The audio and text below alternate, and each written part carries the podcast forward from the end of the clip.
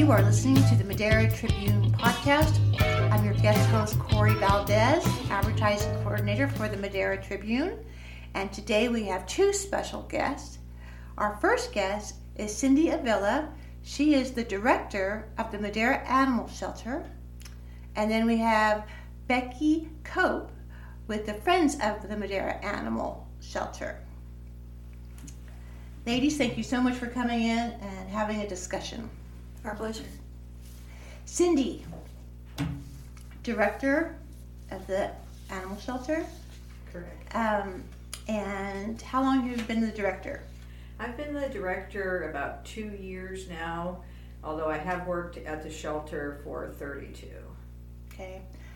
So what's going on with the Madera Animal Shelter nowadays, and now that we're coming out of pre-COVID? And right now, actually, this time has been harder for us. The last 6 months has been the worst since COVID. When COVID first happened back in 2020, we got our numbers down. We were averaging like 45, 50 dogs in the shelter and just a few cats.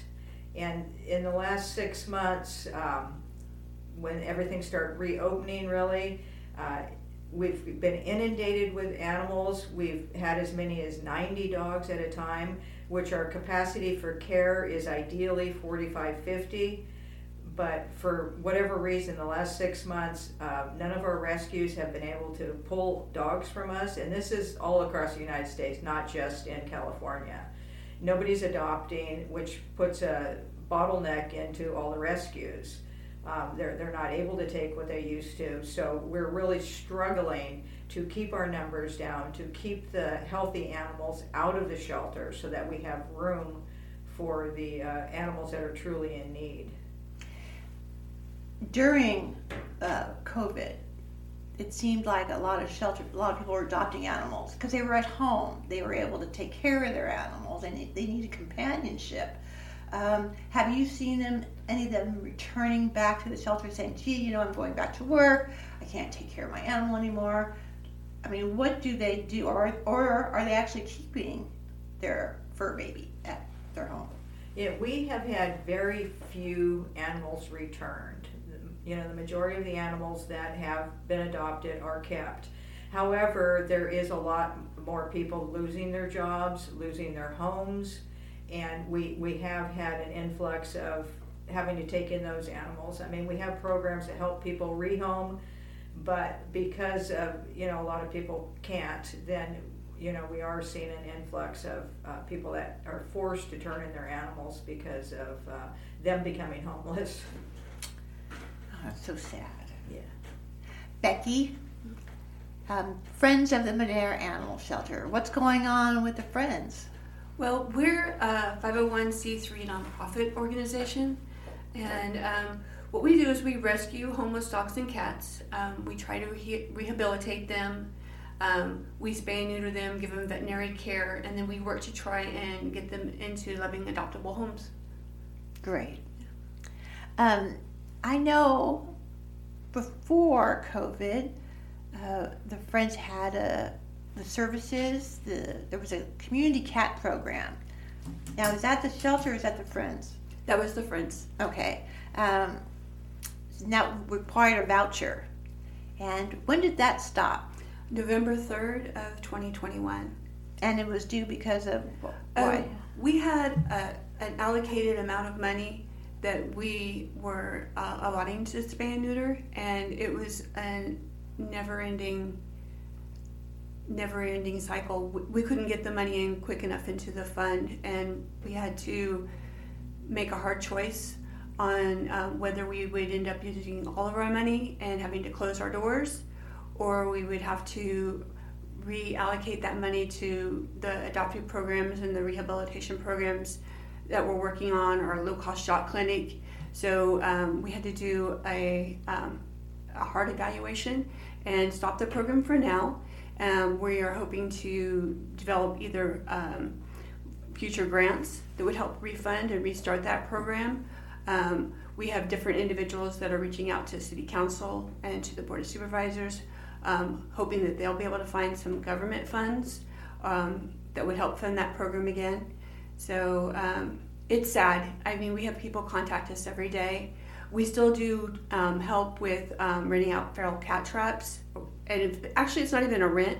You make a deposit, and when you bring the trap back, you get your money back. So it's at no cost because people have these problems and issues all over their neighborhoods. So it's sad. I really would love to get that program back. When does cat season start, kitten season? Any time now. Generally, February, springtime, March. Oh, spring? Yeah, okay. Yeah. Springtime. And then again in like November or... I know there's parts of the year where it's like... This year it seems like it's pretty much been going on all year. But come next month, it's really going to hit hard. Yeah. I think it does. It goes with the temperature, you know, and we've had such mild weather that it's just been a continuous process. Usually we have downtime over the holidays. December, January, February to be able to gear up, and we've just been nonstop. Well, I do hope the funding comes back because that particular program is a huge benefit to the city of Madera and the county of Madera. So that is something that I hope the board and the council will consider because it's a very important part of maintaining a safe environment for our community cats. What else is going on with the Friends? Well, we run a low-cost vaccination clinic. We do it the first Saturday of every month. We do it as a drive-through. We started that during COVID, and actually it has worked out much better. It's much more contained. Before, all the animals would be loose and in line. There'd be different interactions. Now everyone keeps them in their own car. So it's a 2-hour window, so people start lining up about 8:30, and at 9 o'clock we funnel them through. They fill out the forms of what they would like done. They go to another section, and they do their payments. They go to the next section, and we have a vet and vet techs there that administer the shots. So it's a streamlined process that works really well. Are you going to keep that streamlined process even after COVID as we step out of? I believe so. I think it works much better than the old program, to be honest. Right. And we're also working and partnering with the shelter. I'm not sure if you're aware, but they also are doing free microchipping right now. Yes. And they come out to our shot clinic and are able to provide that to Madera County residents. Yeah, county, city. That's wonderful. Very helpful and important. Right. Well, I mean, one of the goals is, the shelter's motto is get them home. So... Ideally, it's the homeless, when we get calls for the homeless animals and trying to help them, having a microchip and having people bring them to our office where we have scanners. I have a personal scanner now. They have the scanners at vet offices and at the shelter. And ideally, we just want to get those babies back to their parents. Right. Now, the shot clinic recently moved to a new address. Yes, we actually got the opportunity to go to the parking lot at the new Department of Health. The actual address is 1604 Sunrise, and it's in that new building parking lot. We're underneath their solar panels. It's given us much more room and ability to just run it really smoothly there. It's been wonderful. There's always a huge line. Yes, well... Which is a good thing. It is a good thing. We run a double line, and we actually have 3 vet techs and a vet now. So it actually is running really quickly. So it's good to hear. Yeah. Cindy, the shelter. Do you want to talk about what kind of programs that still offer at the shelter? What the shelter does for the community?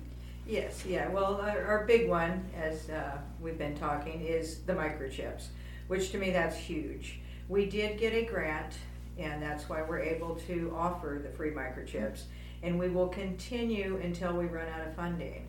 At this time, it looks like, we can probably go another year with the free microchips, and they've been wonderful. And actually, it is now a law, just starting January of this year, any animal who gets impounded into the shelter is required to have a microchip when it leaves, which of course it's no additional charge at this time, but it's so important. I mean, for us to get these dogs, and if my officers also carry scanners in their trucks, And if we pick up a dog in the field and it has a chip, we're able to take it directly home. That animal doesn't even have to go to the shelter. That's wonderful. So, and if they're not home, we can at least leave notice that, hey, we've picked up your dog. Please come get it. Great. So, ladies, what I wanted to ask you also is what the community can do for you, for the friends, for the shelter. What do you guys need from us so we can help you? Okay, well, we at the shelter need volunteers, and we need people to, when they find a dog, if they can safely keep it, and I mean, if the dog is, generally the rule is if the dog is in any danger of hurting, it getting hurt itself or hurting another person, those are the dogs that need to come into the shelter. But if it's just, you know, cute little dog that's not doing any harm, if the people can either try and go door to door and find its home, or if they do bring it in to their home, to post it on Facebook, on their any local media, you know, that they have available. We have Lost and Found. And generally, within 2 days, the animals are reunited. And so all those animals that really don't need to be in the shelter, the dogs and cats we want at the shelter are the injured, the sick, the truly desolate that, you know, have no other options, that really don't have a home. Because that gives us the opportunity to spend more time with those animals, you know, whether it's training, enrichment, finding them new homes. But when we the shelter gets full up of dogs that really aren't in need, that actually do have homes, that's what causes a bottleneck. So if the public could help us out with those, you know, and open their home to, you know, even if it's just for a few days, and try on their own to, you know, find the owners of these dogs. That would be very beneficial. And we always need volunteers, even volunteers that work out of their home, that go door to door, you know, when we have found dogs, and try and, you know, find their owners. All kinds of volunteer opportunities, because, you know, unfortunately when we get overcrowded, it is hard for us to do the enrichment programs that, you know, we really would like to do and make the lives better for the animals that do end up in the shelter. Wonderful. Becky, now is fostering, is there a prerequisites to being a foster parent? If you walk in, you say, oh, I want to foster a puppy or a kitten. Well, the way the process works for FMAS is we actually have a team of volunteers from our board, and they meet with the foster. They actually do a home inspection to make sure that it's safe for not only our foster dogs, but for their foster family. If they have pets of their own, we need them to be vaccinated. They need to have a place where they can keep the foster separate until it can get its vaccinations. That's how one of the ways I got started actually volunteering and working with FMAS was fostering. And I can't even express how fulfilling it is to know that you were able to help an animal that probably wouldn't have made it if it wasn't for you. You're just giving it that opportunity. I've done bottle baby kittens. I've done all kinds of animals that have had injuries, eyes removed, leg amputation. So there's so many that would probably not have made it if fosters hadn't have stepped up. Thank you. So what about now the food drive? Are we having a food drive soon? Are you guys needing any food for the community to drop off, or blankets, or is that a constant need in the... Well, we never turn anything away. The people are the most important. Like you brought up the fosters, the volunteers, those are like the key ingredients for us. But we also can always use sheets. We use sheets a lot with our animals that we do have in foster care. Carrying crates that we use for transport. We work with the shelter on helping to transport to rescue. We actually have 2 rescue vans, and we make trips as far as Oregon and Washington. So those crates are so crucial to be able to safely transport them, even just locally for spay and neuter. Those are probably the big things that we use primarily. if we have someone who fosters for us, we do provide food for them. We provide kennels for them. We provide the crates for them, the pee pads, the treats, the toys. We do all that, and a lot of that is comes out of donations that we receive. And what about the veterinary care? That is primarily from some of our financial contributions that we get. We have people that have adopted from us, and those fees kind of go back into the program, as well as we have so many kind-hearted people that on a regular basis will send money, $20. We do have a PayPal attached to our website, and people make those contributions, and we allocate them to medical care or spay and neuter. We are doing some spay and neuter for homeless animals right now, working with the shelter. So a lot of those funds go towards that as well. Great. Becky, when is the next animal clinic? Oh, the shot clinic. That's coming up this Saturday. It's on March 5th, and it runs from 9 to 11. And the address again? Is 1604 Sunrise. If you're interested in donating to the Friends of the Madera Animal Shelter or the Friends of Madera, or the shelter itself, the Madera Shelter, Becky, what's your website? Our website is www.fmas.info. And then our actual physical address is 25916, and we're on Avenue 17. You can also find the Friends on Facebook, correct? Absolutely. Okay. Cindy, what about the shelter? What's the website for the shelter? Phone number for the shelter. Okay.